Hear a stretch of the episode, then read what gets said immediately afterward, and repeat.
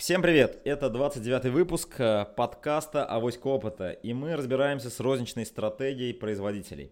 В студии для вас работает Камиль, ваш покорный слуга, Наталья и Екатерина. Привет, Наталья, привет, Екатерина. Привет. Привет, Камиль. Да, давайте разберемся. Э, вот, э, Екатерина, тебе, наверное, первый вопрос. Что ты рекомендуешь делать производителю, товары народного потребления сегодня разбираем мы, да, вот для того, чтобы начать свою розницу. Вообще, с чего стоит начать, что самое главное на старте? Ну, на самом деле, э, хороший вопрос, Камиль, спасибо. А, дело в том, что действительно бизнес-модели розницы и производителя очень сильно разные. И то, что, собственно говоря, хорошо умеет делать розница, обычно не умеет делать производитель, и наоборот. Вот. Но, как мы сказали, сейчас это время меняется, бизнес-модели сближаются, да, там постепенно все выходят в интернет, интернет вообще меняет картину.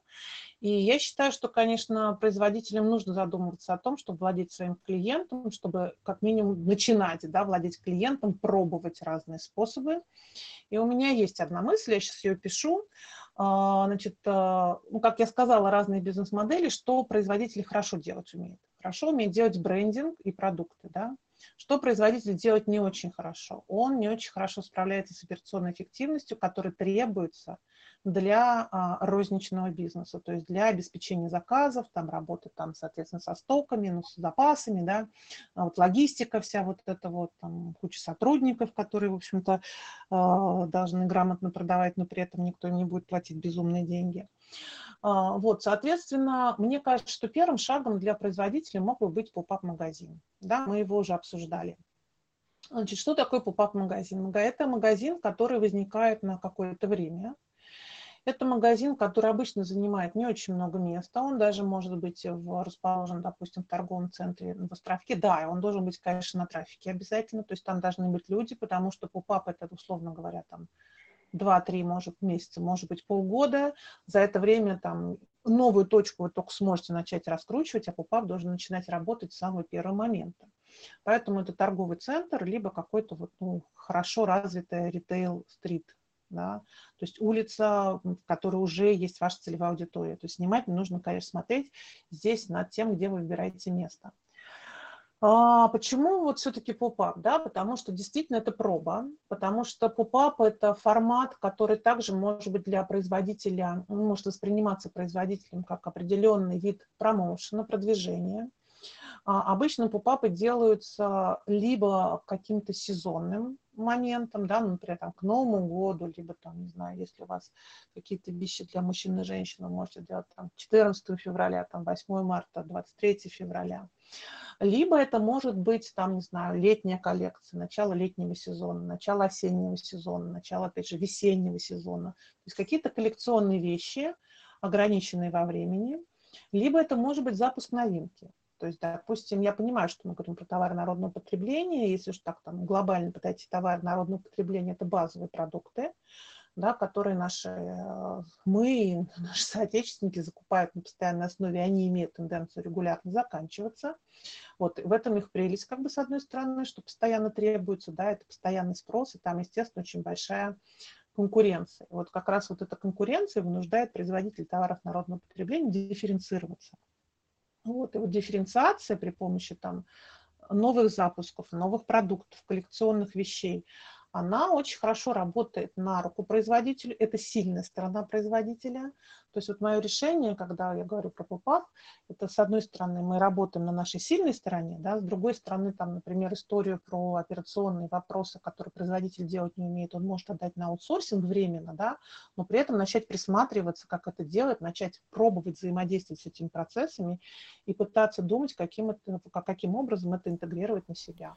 Да, я да, вижу это так. Да, угу. понял, спасибо. Да, а, Наталья, задам тебе немножко другой вопрос. Как вот э, можно производителю, который выходит в розницу, закрыть вопрос конкуренции? То есть получается, что мы, например, ставим свой остров, поп-ап или магазин открываем, при этом, при всем мы сами как производители, ну понятно, у нас есть партнеры, которые тоже берут наш товар и продают. Вот как ты видишь вот этот аспект учесть, когда ты открываешь свою розницу? Вот как производитель эту учесть? Ну, здесь простой, на самом деле, ответ. Это самый распространенный, мне кажется, вопрос, с которого начинают mm-hmm. свою стратегию разрабатывать э, не только производители, но и, собственно говоря, маленькие дистрибьюторы какие-то или там, новые ритейлеры-игроки, которые там, начинают набирать себе там, матрицу ассортимента. Да, это все то же самое. Вот. По факту все очень просто. Зачем производителю идти в розницу да, и конкурировать э, с розничным предложением? Да? Это очень простой. Либо розничное предложение слабо, да, и не позволяет э, производителю занимать достойное место на полке, либо он не представлен на этой территории, либо, ну, не знаю, там недостаточно хороший сервис, который там требуется для там какого-то сложного товара. То есть мы сегодня говорим про товары народного потребления. Ну, вот среди товаров народного потребления есть товары, которые ну, требуют некого такого сопровождения при продаже, да, то есть как там пользоваться или, там, этим, этой шваброй с этим ведром, например, там, да, вот такой пример. То есть получается, что производитель изначально недоволен тем э, сервисом, который продает ему ритейл за деньги, в общем-то. Да? То есть производитель уступает часть доходности ритейлеру за это. Вот. Поэтому конкуренция простая. То есть там, где вы недовольны своим объемом продаж и фактом продаж, вы можете туда смело заходить да, а, потому что вы считаете, что вы на этой территории можете быть успешнее, чем ваши ритейл-партнеры. Вот и вся история. То есть, ну, если простым языком, да, то есть если вы для себя открываете новую территорию, там вас вообще еще никто не продает, то, по большому счету нет у вас вопроса конкуренции по вашему собственному продукту. Есть конкуренция в вашей товарной категории и группе от других производителей, но она у вас и так есть, да, то есть здесь вы ничего не теряете. А, вторая история, если это не расширение географии, это, например, расширение локации в шаговой доступности. Да? То есть вы там продавались не знаю, в районе Коломенской в Москве и решили, что ваш продукт будет еще продаваться в районе Чертанова в Москве. Да? То есть это такая же локация, тоже география, тоже расширение. Альтернатива – это когда вы заходите в какой-то специализированный, там, допустим, торговый центр. Вы посмотрели, понимаете, что вы в этом районе представлены в каких-то магазинах FMCG, ну, не знаю, там, сетевых, да, допустим, а людям вот из этого района очень нравится там на досуг по выходным дням, когда у вас идет провал ежедневных продаж а, в, так скажем, продуктовом, непродуктовом ритейле, а они на самом деле просто уезжают и проводят свое досуговое время в других э, торгово-развлекательных центрах. И вам имеет смысл там действительно поставить попап и посмотреть, а не поддержатся ли там продажи, например, за этот счет. Вы в любом случае смотрите, где будет трафик в первую очередь, да, ваш. Окей, окей, да. Вот я бы да, так ответил на этот да, вопрос. Да, да, коллеги, еще задам вопрос, Екатерина, наверное, тебе. Вот а, обычно, ну, понятно, розница это некий специфичный бизнес, да, вот Наталья про это говорила, то есть немного по-другому, да, выстроена бизнес-модель, и, соответственно, я производитель, то есть я только-только произвожу, у меня никогда не было розницы. Вот как решается вопрос по найму персонала, вообще по построению этой бизнес-модели, что бы порекомендовал, вот самые-самые частые ошибки, которые ты видишь, и вот что нужно, что сделать а, акцент, вот основное, что нужно при открытии розницы, именно вот именно в части персонала интересует вопрос. Да, угу. да ты правильно сказал по поводу того, что это специфичная бизнес-модель, это другая бизнес-модель. в общем-то, из, а, как бы так скажем, международного опыта, из best practice, когда у компании внутри а, пересека, как бы сталкиваются две разные бизнес-модели, для них обычно выделяют разные бизнес-юниты. Это первое просто, да, потому что как бы производители чем отличаются? Тем, что они занимаются брендингом. Брендинг требует денег, он требует хороших мозгов, он требует как бы людей, которые там, ну скажем так, выше рынка могут какие-то функции выполнять. И у производителя есть маржа, да, для того, чтобы этим людям платить. Соответственно, это определенная корпоративная культура, это определенные люди, да, это определенные зарплаты. Когда мы смотрим на розничный бизнес, там вот э, как бы, ну, возможно, там, естественно, тоже есть умы хорошие, да, мы ничего про это не говорим, естественно, умные люди есть везде, но розничный бизнес в большей степени все-таки, да, он зависит от людей, которые работают в магазине, которые работают на складе, то есть, скажем так, уже на линейных работников ориентирован в большей степени. Причем, что важно, у, естественно, производителей тоже есть эти линейные работники, работают на фабриках, но они не пересекаются с клиентами. Там, да, они там делают работу свою, там, очень, работают на конвейере, обслуживают, не знаю, промышленные какие-то линии. Здесь другая история. Здесь люди, которые пересекаются с клиентами. А, здесь люди, которые, в общем-то, которых много, да, которым сложно платить выше рынка, потому что просто иначе вы просто выпадаете из конкуренции, потому что розница – это очень конкурентная история. Да, как, это, как Наташа правильно сказала, что ты тут делишься своей маржой с розницей, но, честно говоря, в большинстве случаев все-таки большая часть маржи остается у. Вот, поэтому мы уже привыкли, что есть розничные магазины с определенной маржой, да, там есть определенные люди с определенными зарплатами. И, соответственно, здесь, конечно, очень важно, первое, да, первое важно понимать, что а, какой профиль людей ты набираешь, чтобы они действительно отражали твой а, бренд. То есть для этого хорошо должна быть прописана бренд-платформа. Для этого, в общем-то, должны быть понятны те а, ценности, которые производитель пытается передать да, при помощи персонала, потому что здесь вот мы уже просто понимаем, что вот персонал, он несет ценности бренда. Вот, то здесь, конечно, должны быть люди, которые как минимум идеологически разделяют идеологическую платформу бренда. Сейчас все больше и больше, на самом деле, маркетинг скатывается к этому, потому что, ну, во-первых, потому что действительно дифференциация позволяет э, выстраиваться намного лучше, если есть идеологическая платформа. Это раз.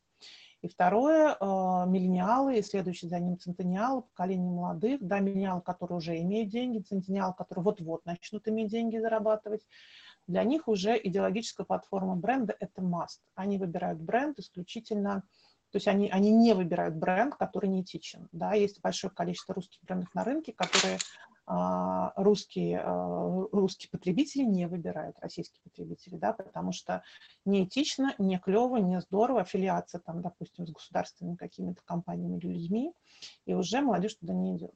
Вот, поэтому как бы идеологическая история, да, вот совпадение ценностей человека с ценностями бренда – особенно тех людей, которые работают в пересечении с клиентами, да, это для меня, вот я считаю, что просто вот как бы это маста, да, на который может позволить себе обращать внимание производитель и в меньшей степени ритейлер, да, потому что у них да, жесткая да. конкуренция, маленькая маржа. Да, спасибо, Кать, да. А, Наталья, вопрос тебе, наверное, такой вот очень э, короткий, емкий.